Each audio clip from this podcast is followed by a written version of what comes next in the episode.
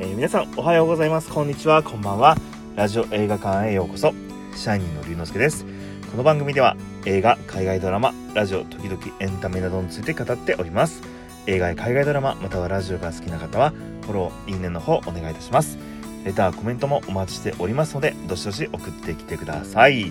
はい。えー、今回ですね、えー、ご紹介するのはですね、えー、海外ドラマなんですけれども、えー、クイーンズ・ギャンビットという、えー、ドラマですね。はい。このですねクイーンズ・ギャンビットは、えー、ネットフリックスで配信されてる、あのー、まあ、海外ドラマなんですけどあのチェスのですね天才少女の,、まあ、あの女の子の話なんですよね。はい、であの全部で7話あるんですけども、はい、あの去年ですねまあ今もそうだと思うんですけどあのめ世界でめちゃくちゃ大ヒットしたあのネットフリックスのドラマの一つなんですね。はい。今回は、このクイーンズ・ヤンビットのですね、まあ、見どころ3つをですね、ちょっと中心に話していきたいと思います。はい。このクイーンズ・ギャンビットなんですけども、あのウォルター・デイブスという方が原作で、えー、書かれてるんですけれども、えー、監督脚本をですねスコット・フランクさんという方が、えー、やられてますねはいで、えー、注目のですね主人公の、えー、まあ女の子なんですけれども、えー、ベス・ハーモンこの主人公のベスをですねやってるのがアニャ・テイラー・ジョイさんという女優さんですね。まああのー、このですね天才チェス少女のですね主人公はベスはですねあのー、まあ、すごくチェスが上手なめちゃくちゃ超絶天才チェス少女なんですけど、まあ、彼女は、まあ、少しやっぱ弱点もあって、あ、なんかお酒とあの薬にですねだんだんこう依存症で溺れていくんですよね。でこの、えー、アナテイラアニャ・テイラー・ジョイはですねそういうなんかものすごくあのチェス強いんだけれどもなんかこう弱さも持ってる人間らしいですね。あの主人公ですね見事にあの少女時代から演じてますね。彼女が本当に素晴らしかったです。でストーリーなんですけど、えー、舞台は1960年代が、えー、から始まります。はい。このですね主人公の、えー、ベスはですねあのまあえー、孤児になってしまうんですね。で孤児になってしまってまあ、孤児院みたいなところに預けられるんですけれども、まあ、幼少期9歳の時にですねあのその、えー、用務員さんなんかその清掃係というかですねその、えー、孤児院のなんかですねおじさんの、えー、用務員さんみたいな人がいるんです。その人にチェスを教わるんですね。で教わるや否やその天才ぶりを発揮してあのブワーってめちゃくちゃチェスが強くなっていくんですよ。で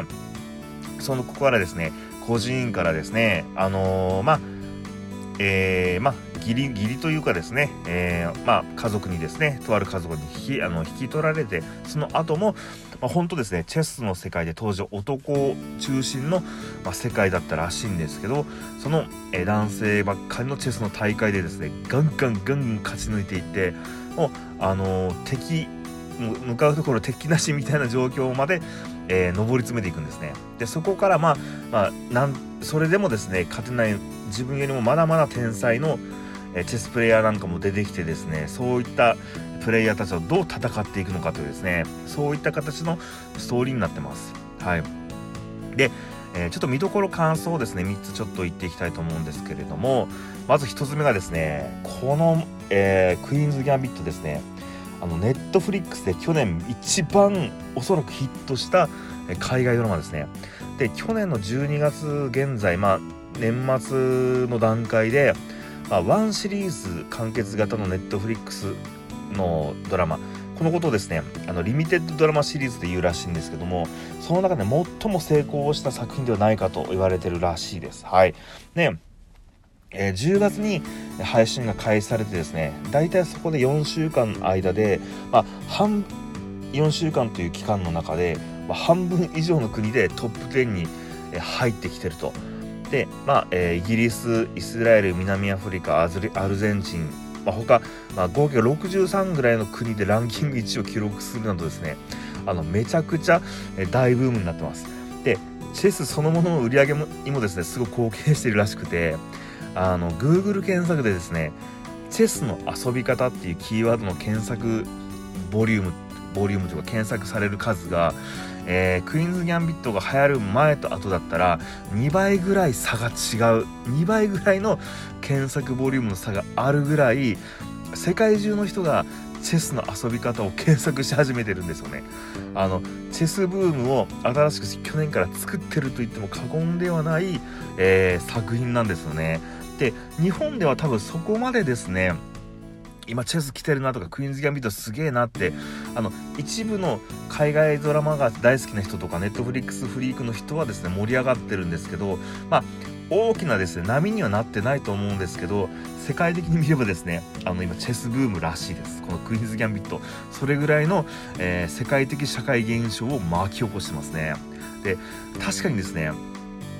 まあ、ちょっとあの2つ目の話とあ2つ目ちょっとすみますね。すいません。で2つ目があの分かりやすいストーリーなんですよ。このクイーンズ・ギャンビットの見どころ2つ目分かりやすいストーリー。多分こういうところもあのー、世界中でこのクイーンズ・ギャンビットブームを巻き起こしているあの要因の一つだと思うんですけどなかなかチェスってあの馴染みがないですよね。特に日本では、まあ、知ってる人はあの知ってるだろうけどなかなかそのルールまでみんな知ってるっていうところまでいかないとでもそんなあのチェスのルールを知らなくてもあのめちゃくちゃ分かりやすいストーリーなんですよね。であのストーリーが結構シンプルで分かりやすいし人間関係も全然複雑じゃないんですよね。この、えー、天才チェス少女ベスを中心にあの物語は進んでいくんですけどあの全然ですね普通に人間ドラマとして見てても面白いしなんかあの「週刊少年ジャンプ」とかマガジンとか「サンデー」とかで会ってるようななんかスポーツ根性もののなんか感じがあるんですよね。なんかそういうなんか胸熱な部分もなんかこうちょっとエッセンスとして入ってきたりとか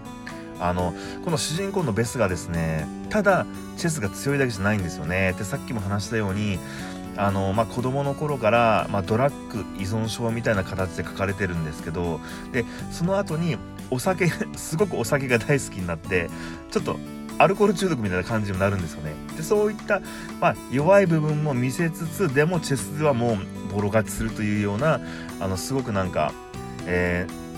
なんかベスの書き方がすごく上手なんですよね主人公の書き方が。でそのベスはベスでチェスのものすごく強いんだけど時折負けたりとかそういう挫折もあってどんどん強い敵に勝っていくっていうようななんかこうやっぱり「週刊少年」なんかこうスポコンものを見てるようなそんな感覚もあるんでなんかものすごくとっつきやすいあの分かりやすいなんかストーリーなんですよね。でやっぱりですねあの私としてはこの何て言うのかな主人公の内面を書いてでそなおかつこのボードゲームというかあの盤の上で戦うっていう組み合わせはあの3月のライオンをすごく思い出させる部分なんですよね。まあ、3月のライオンアニメ化実写化されて私も見てすごく、あのー、ものすごく大好きな作品なんですけど、まあ、あの3月のライオンの主人公ぐらいまでなんかこう何て言うんですかね人間の内内面の部分をぐわっと深掘りはしてないけどもなんかこうやっぱりえー、チェスの天才の部分とその人間の内内側の部分をしっかり描いてるっていうのはなんか3月のライオンを思い出させるなと思いましたね。はい。そして3つ目ですね。あのー、このベス役のアニャ・テイラー・ジョイの目力。いやめちゃくちゃこれが僕はですねすっごくグッときたんですよ。あのチェスを打ってる時自分が打った後相手の出方を見る時に相手をグーとこう睨むというか睨んでるわけじゃないんですけどじっと見るんですよね。なんかこう次はあなたはどんな手で来るのみたいな感っていうのがその目の奥で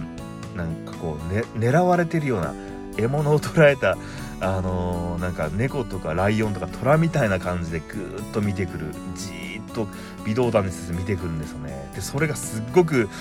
あのー、なんか力強くてですね凄みのある目力だなと思いますね。でこのアニャ・テイラー・ジョイって僕あんまり知らなかったんですけどなんかこうパッと見ですねあの大人びたあの見た目なんですけどあのちょっと10代の頃を演じてる時とかですね20代前半の時って、まあ、髪型とかメイクでなんかこう少女っぽさなんかこう綺麗な部分の中にものこうキュートさとか可愛らしさをちょっとにじみ出させるようななんかそんな感じのまあ、演技というかあの表情とか仕草をしてるんですよね。そこがもうものすごくこうグッとくるんですよね。素晴らしい女優さんだとこんな人いたんだとあの本当勉強不足でしたね。はい。このアニャ・テイラー・ジョイもですね今後多分映画、えー、海外ドラマガンガンですね出てきてる。まあもうどんどん活躍されてる女優さんなんでも今後絶対ですねちょっと見ていこうと、え、追っかけていこうと、思います。はい。このですねえー、クイーンズ・ギャンビット。もう本当にチェスを知らない人でも全然楽しめるあの映画あの海外ドラマになってますし、まあえー、7話しかないんですよね。でそんなに 1, 時間1話が1時間半とかあるわけじゃないんであの見始めたらパッて全部すぐそんなに長い時間かなく見終われあの見終わっちゃうんで